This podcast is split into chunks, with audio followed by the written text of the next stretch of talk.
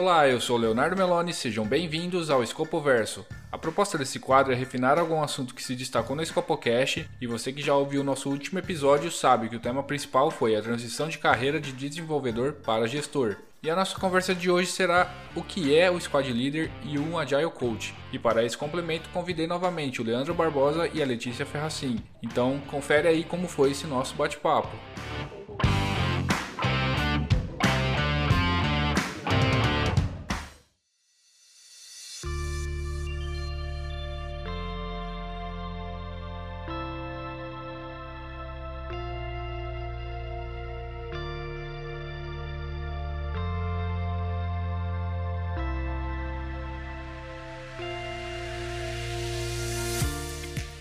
Valeu, Léo. Muito bom estar aqui. E vamos lá, vamos trocar uma ideia sobre isso. Olá, pessoal. É, obrigada de novo por estar aqui.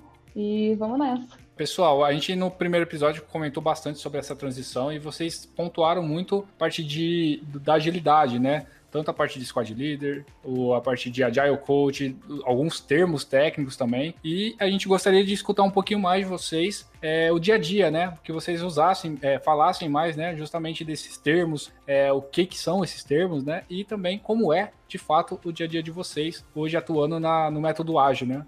Essas nomenclaturas, squad leader e tudo mais, é, a forma como eu vou descrever aqui pode variar um pouco de empresa para empresa, porque depende um pouco da característica da forma como eles constroem plano de carreira, etc. Mas, em linhas gerais, né, vamos lá, falando um pouco de, é, de, alguns termos, né, e depois a gente entra no dia a dia, que acho que é legal saber. De termo, né, acho que começando pelo óbvio, né, PO, né, Product Owner, né, o cara que é dono do produto. Então, você tem um projeto ágil, você tem algumas figuras que são carimbadas, né, são obrigatórias dentro do, do processo ágil. Então, você tem o PO, que é o cara que é o dono do produto, então é o cara que vai entender a necessidade de negócio de determinado produto, determinada aplicação, determinada plataforma, seja para construir, para manter ou para evoluir. Então ele é o cara que ele vai ter que entender de negócio mesmo, tem que entender o que, que tem que fazer, ele tem que saber priorizar essas coisas, né? E a priorização é um assunto daria para falar só de priorização, né?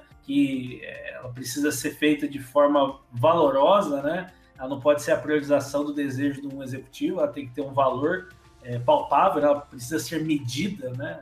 Essa, de alguma forma, aí que tem esses, é, entrando em outro acrônimo, é KPI, né? Que é o Key Performance Indicator, né? Que são indicadores de performance, chave de indicadores de performance. Então, como que eu meço que o produto que eu estou é, subindo, ele de fato é um produto que faz sentido existir. Então, o PO tem entre as atribuições de priorizar, ele tem atribuições de descobrir novas coisas, né? Em algumas companhias, o cara que descobre está atrelado lá na, na, prospecção de novas ideias, de hipóteses, é o estrategista digital. Então, isso pode mudar um pouco. Algumas empresas aglutinam essas funções, mas em via de regra, é o cara do pré-game, é o cara do upstream, né? O PO. É o cara que não só do upstream, ele vai participar do downstream também, que até de outro termo, né? Upstream é a parte ali da, do fluxo de desenvolvimento na qual se está descobrindo e detalhando determinada necessidade. O downstream é onde está de fato executando ela para entregar para uma aplicação, né?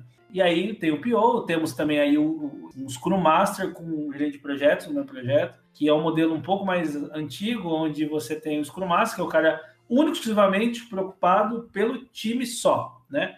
E você tem o gerente de projetos, que é o cara que vai estar preocupado com a gestão do projeto como um todo, até mesmo a gestão do programa, né? Que são vários projetos. É, e esse gerente de projetos ele vai cuidar da gestão da comunicação, gestão de risco, escalar é, e fazer toda a parte mais que a gente comentou no outro episódio de exposição. O Squad Leader fica ali mais blindado pelo gerente, né? Então, o Scrum Master, estou confundindo essas palavras, Scrum Master. É, e então tem esse, essa função do Scrum Master, que ele é o cara que ele vai estar focado no rito, na agilidade, na cadência, né? Ele é o cara que vai fazer a roda girar e tudo mais. E você tem o um modelo mais atual hoje, que é o modelo do Squad Leader, que é o cara na qual aglutinou esse tanto de função. Que ele vem do Spotify, né? Esse modelo de squads, ele vem do Spotify. Em linhas bem gerais, né? você pega o Spotify, todo mundo conhece o Spotify, ele tem lá a barra de, de, de playlist, ele tem a barra de player, ele tem o centro ali onde mostra as imagens, babá. Cada squad é responsável por determinada sessão, desde a da parte mais mínima até tá lá na tela para o usuário final ver. Então, o squad tem autonomia total.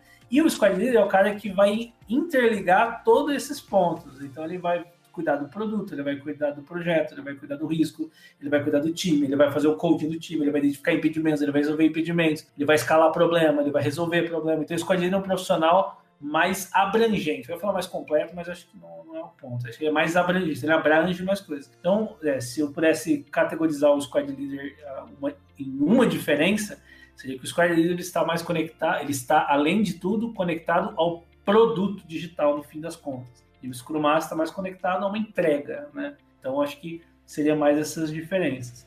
Quanto ao dia a dia, né? Acho que depois a Letícia consegue complementar a parte de coaching, de Agile Coach, eu não tenho tanta vivência, é, exclusivamente, ela tem mais vivência que eu e também passou pela parte de squad leader. De squad leader em si, como que é o dia a dia em linhas bem gerais, né? Basicamente, você chega, né? Aí você é, precisa ser responsável e entender o andamento das atividades. Então, você tem um Kanban. O Kanban não, né? Você tem, você tem um Kanban, mas você tem uma ferramenta de controle de gestão de lixo para você controlar isso. Seja qual, isso, qual for, não importa. Então, tem vários no mercado. Tem Gira, tem Trello, tem Azure DevOps, que também está chegando aí com muita força ultimamente. E você vai olhar como é que está o andamento das atividades do seu time e vai olhar para o fluxo como um todo. E você vai ter que. É, lógico que isso não vai ser um, um aha moment, você vai chegar lá e falar, ah, descobri que tem um problema de estoque. É contínuo, né?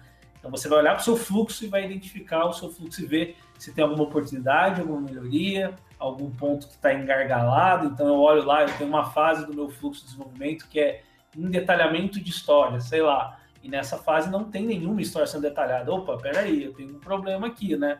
Então eu preciso ir atrás e entender por que, que eu não tenho nenhuma história de detalhamento, porque é, é uma esteira, né? A ideia é que seja literalmente uma esteira, que ela seja contínua e eterna, por assim dizer, né? Então, se a esteira tem algum lugar da esteira que não tem uma caixinha, a gente precisa tomar cuidado e ver por quê. Porque pode chegar um momento que não tenha mais caixas e você vai ter gente querendo construir essas caixas. E aí eles vão, não vão ter mas nada para fazer. E aí isso se chama de starvation, né? Que é do inglês de passar fome. Né? Tu deve quer comer código, quer gerar código e não tem mais nada. Então, é, isso é uma das atribuições do Squad Leader também, ser responsável pelo fluxo, né? Ser responsável pelo fluxo. É, outra atribuição do meu dia a dia, né? Além de entender essas coisas, eu preciso garantir, não é executar, é garantir que os ritos ágeis estejam sendo executados muitos se falam que, tipo, ah, mas todo dia tem daily, né? Chama daily, inclusive, diariamente, né? Mas eu, particularmente, eu sou um squad leader que eu não participo de todas deles. Porque o propósito da daily, para mim, não é status report. O propósito da daily, para mim, é que o time se fale, que se entenda, garante entendimento e, e eu esteja inteirado também. Então, estando, isso estando garantido, a comunicação está garantida, eu sei que isso, tá, isso é uma responsabilidade muito grande. Se eu posso, se hoje eu consigo não participar de uma dele e falar para o time, vocês não precisam fazer dele todo dia, é porque eu cheguei no nível de maturidade do time, né? Que tem aqueles níveis de formation, transformation, etc. Chegou no nível de maturidade muito grande. Não é se um cara for começar a ser esquadrilha amanhã, ah, o Leandro falou que não precisa fazer dele. Não é por aí. Depende da maturidade. Então, você tem que fazer isso, você vai ter que fazer a formação do seu time acontecer. Vai ter gente que não se conversa, vai ter gente que conversa pouco, vai ter gente que tem dificuldades em identificar dificuldades técnicas, promover esse aprendizado, seja entre pessoas, promovendo um dojo, um curso, né?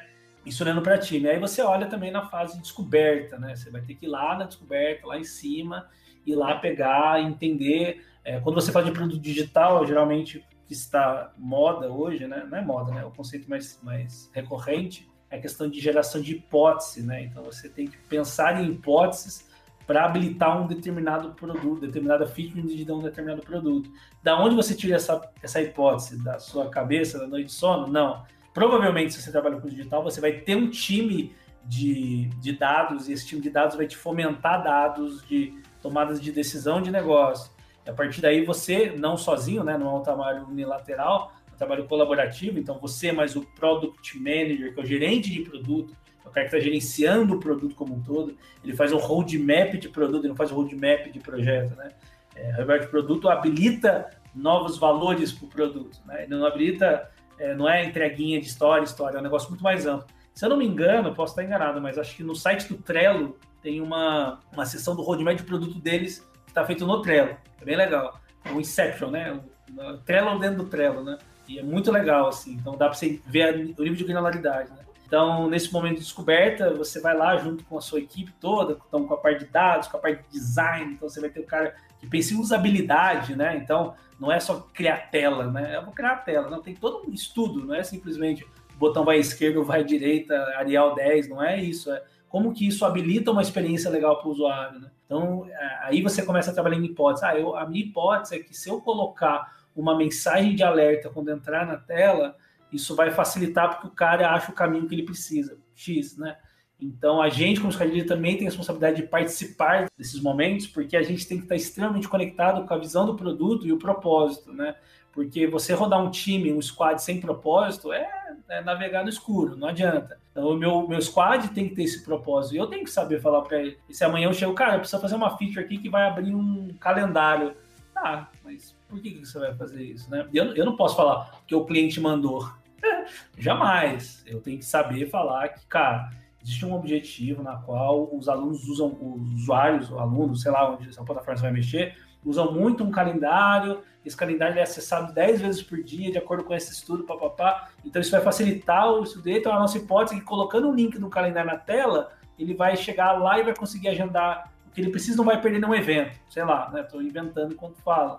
E a gente mede isso e vê se é sucesso ou não. Na pior das hipóteses, a gente vai aprender que não está certo, que não é esse caminho, né?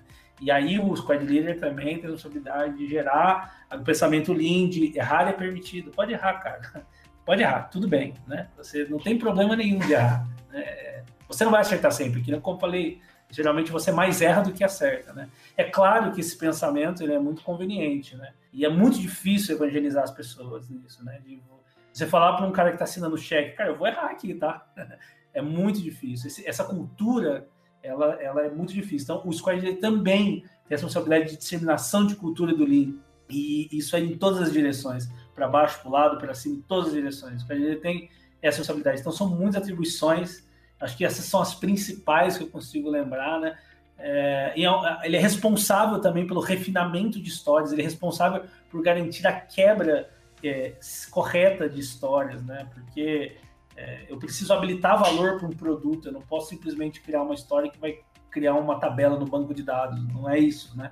Isso tem toda uma questão conceitual e tem propósito também. Esse propósito é explicado. Eu já entrei em reuniões assim de mais de uma hora conversando com o PO, é, que ele não entendia por que, que a história tinha que ser investe, né? Que é um acrônimo de história que tem que ser independente, negociável, valorosa, estimável, é, pequena e testável, né?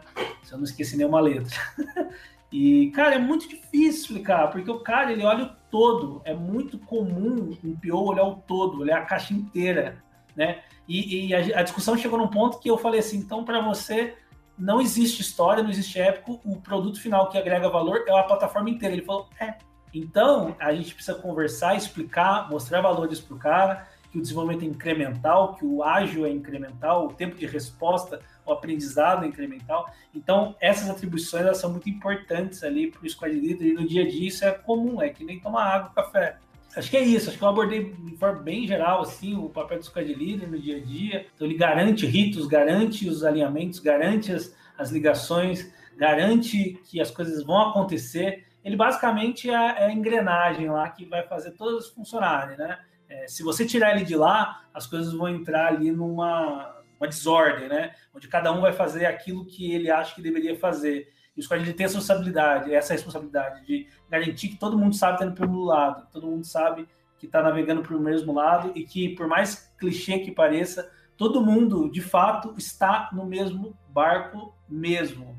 O cara que, se não entregar, não é o time, não é o dev, não é o tester, não é o squad leader de projetos, é o projeto, é o usuário final, ele que não vai receber. Então, no fim, tá todo mundo no mesmo barco. O squad leader tem que tem a responsabilidade de mostrar, de provar, provar com valor que isso é, é, é uma verdade, né? De tudo que eu falei, né, de garantir, de mostrar, eu acho que o ponto principal que eu levo hoje no meu dia a dia do meu trabalho é mostrar valor naquilo que você está falando. Não só falar para fazer. Cara, tem que fazer dele. Tá, Vai ter muita gente, você vai trabalhar com vários tipos de pessoas.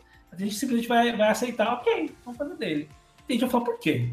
E eu vou falar, porque o, o Scrum pede? Não, não é por isso. Né? Ele pede, beleza, mas por que, que eu vou fazer? como é que eu mostro o valor disso para o cara? Né? Vamos testar? Já fiz isso. Vamos testar então, não vamos fazer. Vamos ver o que acontece. Já fiz isso. É, e, e, aí acontece o problema. Lógico, eu não fiz isso no sprint inteiro, né? Fui louco. Mas a gente testa, tem que testar. E eu acho que é isso. É colocar o cara, qual essa doce? Então vamos tomar decisão junto, cara? O que a gente vai fazer? Então, o Scrum tem essa responsabilidade de. Não é, não é só questão de facilitar, ele tem essa responsabilidade de formar. Então, tudo que eu faço, eu tento mostrar valor. Se tem algum detalhamento para fazer, tem valor. Se tem uma hipótese que está tem valor. Se tem um alinhamento para fazer, ele tem que ter um valor, ele tem que ter um propósito. Então, o valor para mim é a chave, é o que vai fazer as pessoas acreditarem ou não de fazer uma determinada coisa. Se não, a pessoa vai lá e vai fazer por obrigação, vai fazer porque alguém pediu, ou pior, ela vai fazer porque ela está sendo paga para fazer. E aí você vai gerar uma coisa, um cenário horrível, né? Um cenário é, de você, eu trabalho por dinheiro, né?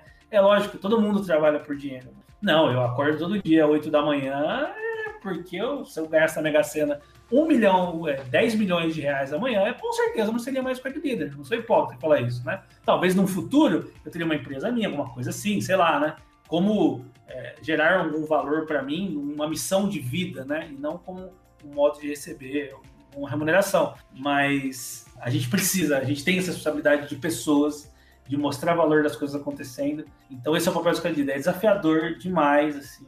Eu gosto pra caramba, eu gosto pra caramba, eu me empolgo quando eu começo a falar, vocês perceberam. E é algo que, tipo, eu, eu me identifico muito, muito, muito. E é isso, acho que o dia a dia é basicamente isso. Com certeza eu esqueci de falar 957 coisas. Em linhas gerais, esse é um dia a dia do Squad Leader com o seu time, né? Com o seu time que envolve o seu ecossistema do projeto, onde você tem outros players que eu não mencionei, que acho que não vem tanto ao caso, como líderes técnicos, arquitetos de sistema, gerentes de arquitetura, e aí você começa a estender isso também para outras frentes, como você tem uma frente de delivery uma frente de sustentação. Então, tem um time que desenvolve, outro que sustenta ou não. Eu, eu mantenho o mesmo esteiro, que desenvolve e sustenta, desenvolve e sustenta, que para mim é o que faz mais sentido, né? apesar de ser muito difícil, mas faz mais sentido, né? Então, assim, tem muitas outras coisas, né? E aí você vai começar a ganhar mais atribuições e vai começar a fazer mais coisas, né? Hoje, por exemplo, eu estava com um time de desenvolvimento e, em paralelo, tocando um time de operação. E é o mesmo time, porém o time de operação tem outras pessoas que cuidam de um outro processo que eu tenho que conectar com o processo ágil que eu rodo. Então, o cara roda um ITIL atrás das, da cortina e eu preciso traduzir esse ITIL na minha realidade, né? Então, é um bagulho bem bem interessante, desafiador. Então vai ter esses desafios, né? Você vai ter que aprender a resolver problemas, né? Falando até, fazendo um paralelo, né? De livros, né? Que eu li faz pouco tempo, na verdade. O Learning 3.0 lá, que ele fala da questão de você aprender a aprender. Você não usar uma fórmula mágica que você vai resolver um problema. Como é que eu cuido do time de operação? não tem resposta, cara. Desculpa, essa é a verdade. Como que eu toco o dia a dia de um squad, Leandro? Não tem resposta, cara. Eu vou te dar as direções, mas você vai ter que aprender como fazer. Até porque o squad que você vai tocar hoje, com toda certeza, vai ser extremamente diferente. Pessoas, é, especificidades, características, tudo do outro squad você vai pegar amanhã, entendeu? Então não adianta você ter uma fórmula de boa que ela não vai funcionar. Então esse modelo de problemas complexos resolvidos, eles demandam você ter uma questão de aprendizado constante. Então voltando lá, né? O erro é permitido, é para isso, né? Você vai, aprende, vê como funciona e usa essas boas práticas, né? Mas as boas práticas elas não são práticas fundamentadas e vão funcionar em todos os lugares. Não, não vai não. Eu tenho certeza que tem alguma coisa que a Letícia faz no time dela que se eu fizer aqui pode não funcionar e vice-versa. Porque é assim, é assim que funciona. Tem pessoas diferentes, tem lugares diferentes, tem negócio diferente, tem papéis diferentes, né? Então, é, em linhas bem gerais é isso, é desafiador, é aprendizado o tempo todo, é aprender com erro, aprender, a, aprender a aprender, né? Acho que é por aí. Mais ou menos, daria para falar por seis horas do papel do squad leader, mas acho que, em as gerais, acho que é isso que eu queria colocar.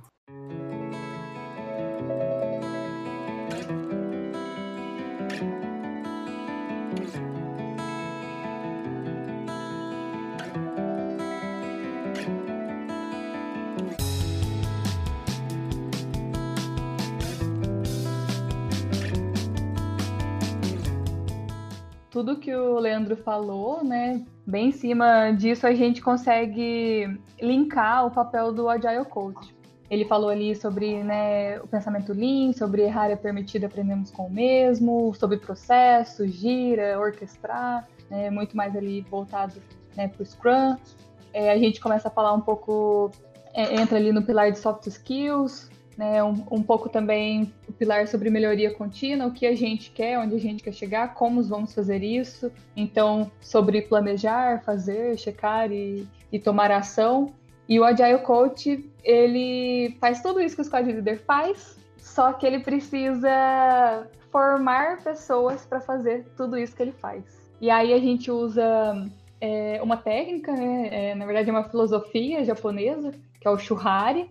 Né? Então, nessa formação de outras pessoas, a gente né, apoia ali no começo, né, que é o Shu, é, estou aprendendo, e a, o Agile Coach muito próximo né, do seu coach, apoiar mesmo, ser a sombra dele ali, para que ele tenha segurança, chegar no nível de fazer sozinho, ensinar todo o processo, né, quais são os pilares ali dentro do Lean, como que ele vai é, começar a ter tomada de decisões com base em dados, como que ele vai né, trabalhar ali né, com as entregas, o que, que ele quer agregar no produto, e muito em par com o PO, né? Não tem como é, ter ali a atuação do, do squad leader né, sem o PO e muito menos sem o time. E né, também desenvolver esses soft skills, é, essas habilidades de liderança, né, de people, de saber lidar com pessoas, de saber é, desbloquear potenciais, saber alavancar, conforme né, o, o Agile Coach né, acompanha ali o,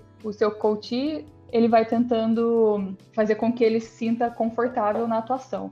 E a gente chega no Ra, né, que é o passo sozinho, quando ele já conduz, né, já tem autonomia na ação, né, em conduzir o time, ele já né, roda ali todos os ritos, né, com autonomia, sem a ajuda do Agile Coach, é, está com o mindset, né, com a mudança de pensamento adquirida, né, ele sabe como lidar, como criar um ambiente seguro, para o seu time poder trabalhar. E aí, de novo, falando sobre né, desbloquear para que o pessoal né, consiga tracionar e fazer as entregas. E até que ele chega no RI, quando ele também consegue é, fazer a mesma coisa que a Joy Coach, começa a aprender de manhã para ensinar de tarde, a gente brinca, que consegue é, começar a ensinar outras pessoas para que essa disseminação de conhecimento né, seja orgânica, né, natural ali no time, seja de processo, aí entra em todos os pilares, né, dentro do que a gente acredita do Scrum junto com a Agile e o Lean.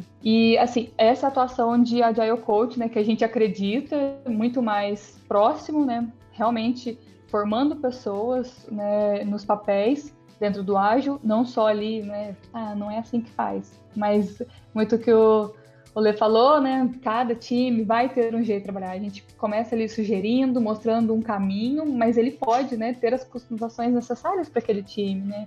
Ele, ele vai ter particularidades, né, no time A, no time B, que são diferentes, né, que funcionam ali, mas não funcionam no outro. Então é, é muito disso, de realmente mudar como eles trabalham, né, como eles acreditam que seja, né, o correto e implantar essa, esse pensamento de experimentação, né, do que funciona e do que não funciona. Acho que em linhas gerais seria isso. Como o Leandro falou, dá para ficar aqui falando e entrando em vários pontos que a gente acredita, o que funciona, o que não funciona, né, como que a gente trabalha. No final, né, o Agile Coach, ele tem essa missão de conseguir é, fazer com que né, a outra pessoa que está sendo formada ali como um SPY leader, que é o meu caso, né? Eu sou uma Agile Coach para formar outros squad leaders, né? então a gente quer falar de squad leader coach para formar né, no mesmo papel. Então tem essa, esse engajamento da pessoa também saber acreditar. Então tem um pouco de empatia, né? Então você tem que ter soft skills de conseguir com que a pessoa acredite naquilo, né? Acho que é o principal. Se ela não acreditar no, no que você está tentando ensinar, não vai funcionar. Né, ter, né, além dessa empatia, uma resiliência ali de tem os tempos, né? Às vezes tem algumas coisas pegando, não está conseguindo encaixar ali o que é o processo, né? Como seria é, o mundo ideal para poder trabalhar e essa relação de confiança, é, acho que é o principal para poder né, fazer impactar e realmente né, desenvolver a outra pessoa, né? Ser um mentor ali realmente. Eu ia até justamente perguntar isso. Você mencionou do, do Agile Coach, eu fiquei pensando, tá, mas com quem que você faz, né? Com quem que você aplica? E aí você acabou é. respondendo da, da questão do... É, no mercado, eu já tive... Eu já trabalhei, na verdade, com o Agile Coach inserido no meu time. E hoje eu faço o papel de Agile Coach em um parceiro da CIT. Antes, foi até quando né, eu fui fazer essa transição de papel, que eu é, me incomodei. Não, mas eu não quero ser aquele agile coach que eu tive contato, que só fica passando ali na squad, né, no time, ali fisicamente mesmo. Ele palpita, fala qual que é o certo, mas ele nem tá entendendo do cenário, ele nem sabe, né, que dá para encaixar, ele só quer que faça do jeito dele, né? Consultor quase. É, é, e na verdade ele, ele não consegue é, enxergar para poder é, dar sugestões para poder aplicar. Ele só tá de passagem, que quase é ler o livro ali na teoria e não saber o que, que é o mundo real, né? O que a gente está fazendo. Quando eu né, aceitei atuar no papel de, de Squad Leader Coach, né, de Coach, foi muito nessa linha, né? Eu quero conseguir impactar de verdade, eu quero, né? Tanto que a gente tem um processo bem definido de capacitação no papel para a gente é, poder também enxergar que realmente a pessoa conseguiu chegar né, a gente queria. E é muito mais, né, o dia a dia ali do Agile Coach é muito mais próximo, né, ele acompanha todos, é feedback o tempo todo, acabou de fazer um rito, vamos lá, vamos parar, vamos pensar o que, que deu certo, o que, que funcionou, o que, que não funcionou, o que, que a gente vai experimentar no próximo, como, como vamos evoluir. Né? E aí, evoluímos, como que a gente vai subir a barra para a gente melhorar mais ainda? Fazendo o coach com o squad leader, a gente também acaba. É, na verdade, hoje eu também tenho um papel complementar ali com o estrategista digital, que a gente faz a, atuação de coach com o PO também. Então, precisa também andar em par para que a gente consiga também impactar a squad como um todo. Então, a gente né, mudar ali o direcionamento do squad leader, do PO, consequentemente da squad, para que realmente aconteça. Mas assim, você atua é, diretamente em algum time ou você atua diretamente no é, parceiro que você mencionou, né? Como se estivesse ali no, no cliente, digamos assim? Dentro do conceito ali, né, de Agile Coach, a gente trabalha dentro de um parceiro, como você mencionou, né, que é o nosso cliente, e a gente tem os times que podem ter várias squads, né? A gente chama de Value Stream, né, da VS. É, o Leandro, depois, se quiser, pode até complementar, né? É, dentro da Vale sempre tem é, todas as squads, né? Onde a gente quer impactar, né? Quais são os produtos, quais são os temas desse produto. E a gente faz um trabalho de coaching em cima da squad, com os papéis squad leader e PO. Poderiam ser outros papéis, tá? Hoje, no parceiro que eu trabalho específico, é, são os dois papéis. É, falando da squad, porque depois né, acaba ali os níveis também de gerência, é dono do produto, uh, a gente impacta Squad Leader, PO e a Squad. A gente também atua é, com mais de uma. Então a gente começa com uma, né, na hora que a gente sente que ela está né, tá caminhando, né, o coach ele já está conseguindo conduzir é, a sua squad, né, orquestrar, né, fazer todo o trabalho que o Leandro comentou, a gente começa já a trabalhar na próxima squad. E a ideia também é que essas pessoas que estão sendo treinadas, que estão sendo capacitadas no papel, também consigam depois atuar dentro né, do, do, parceiro, ali, do cliente, para disseminar o conhecimento e chegar no nível onde todo o ecossistema né, trabalha dentro do Lean, do ágil, de como a gente acredita né, que realmente vai fazer a diferença. E existe algum time perfeito, por exemplo, ah, o time, é, para ele ser considerado ótimo, ele precisa ter uma quantidade de devs, um agile coaching, um squad leader, ou não. Isso é muito variável de acordo com, sei lá, o time ou até mesmo com o projeto que vai ser pego.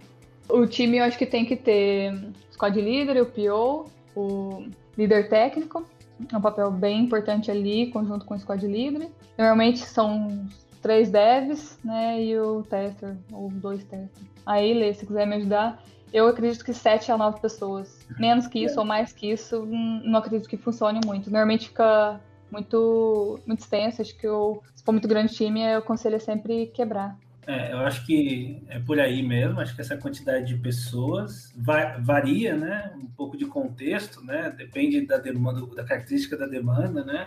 É, o Value Stream vai falar isso, né? Que é o que eles comentaram. O Value Stream é fluxo de valor, né? O que é aquele fluxo de valor que aquele squad ou squads podem estar entregando para o produto final, ou para uma plataforma, ou para alguma coisa, né? E acho que o tamanho do time é por aí mesmo. Uh, existem algumas experiências que o pessoal vai fazendo, né, de evolução, onde tem times que não tem mais testers. E o time que eu trabalho não tem tester. Como pode, né, Deus do céu, né?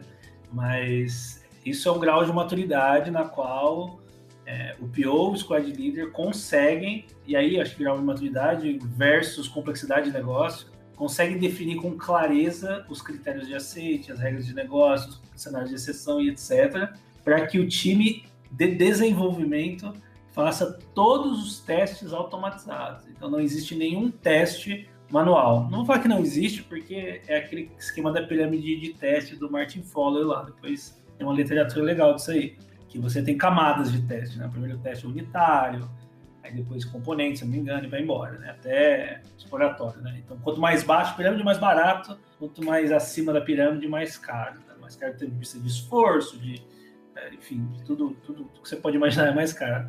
É, então, existem squads que não tem tester, né? A minha squad, por exemplo, não tem tester. E a gente tem uma qualidade excepcional, né? Então isso é muita responsabilidade. Então é tudo automatizado. E você precisa ter uma arquitetura que é, dê para fazer isso, né? E não é todos os squads que vai conseguir fazer isso, porque, por exemplo, é, se você cair num, num, projeto, num sistema legado de, uma, de um cliente, você não consegue automatizar os testes por questões de ter toda uma arquitetura antiga, blá, isso é extremamente difícil de fazer, né?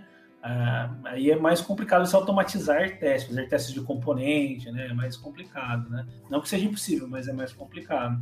Isso também você vai ver lá no, por exemplo, no caso do, do meu time, eu não tenho um tester, consequentemente, eu não tenho um ambiente de, de homologação.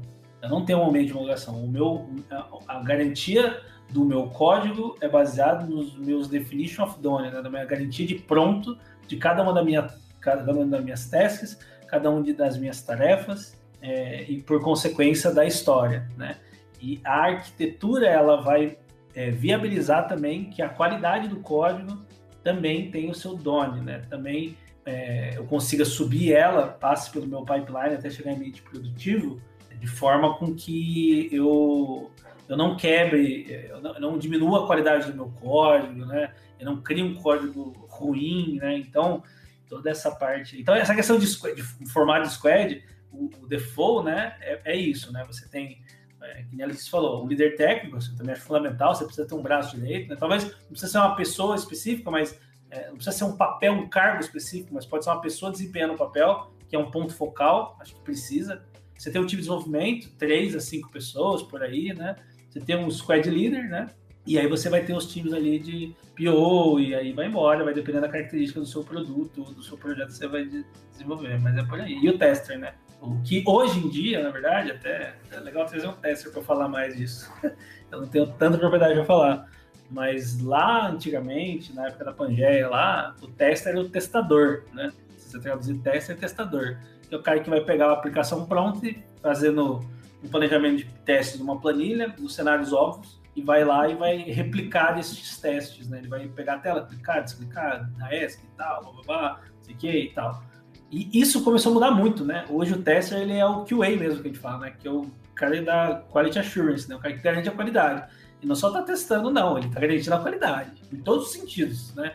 Então, esse papel também tem se transformado. Eu, às vezes, no meu projeto, apesar de não ter um tester, já levantei essa reflexão, acabei não chegando em nenhum lugar, mas estou tendencioso a chegar que acho que seria interessante ter um QA. É, não é ele que vai fazer o teste automatizado, não precisa ser ele que vai fazer, mas ele um cara que garante, um cara responsável para tal, talvez ganhe um pouco mais de força. Hoje a gente não tem problema de qualidade, então por isso a gente não tem o QA. Mas se amanhã começar a ter um problema, talvez é uma coisa a se pensar, né? Mas acho que é por aí. Bom, pessoal, eu queria agradecer vocês. Aqui a ideia realmente é pegar e fazer um parêntese em algum assunto que realmente a gente abordou no primeiro episódio. E foi muito interessante realmente a gente conseguir é, aprofundar, mesmo que ali sabendo que tem muito ainda mais para se falar, eu acredito que isso é interessante até por, por, ser o primeiro episódio, talvez a gente consiga dar um overview e para os próximos a gente realmente conseguir falar um pouco mais profundo, já ter um conhecimento mais técnico, mais profundo realmente do assunto. Então eu queria agradecer de coração aí vocês terem participado desse episódio um pouco mais curto e fica aqui meu convite para o próximo que com certeza vai acontecer. Valeu, Léo. Foi um prazer inenarrável estar com o senhor eu disse aqui hoje.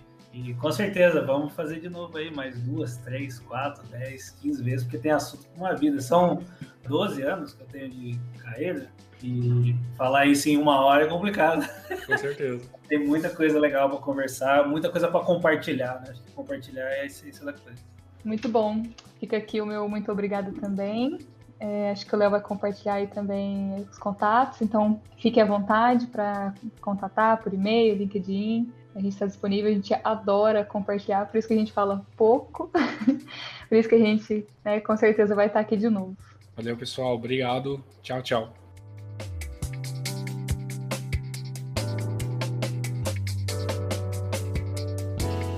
Pessoal, lembrando que no medium.com/scopocast você encontra, além desse episódio, um glossário com os termos e palavras utilizadas nessa conversa. Aproveite e nos sigam nas redes sociais, arroba Scopocast no Facebook e no Instagram.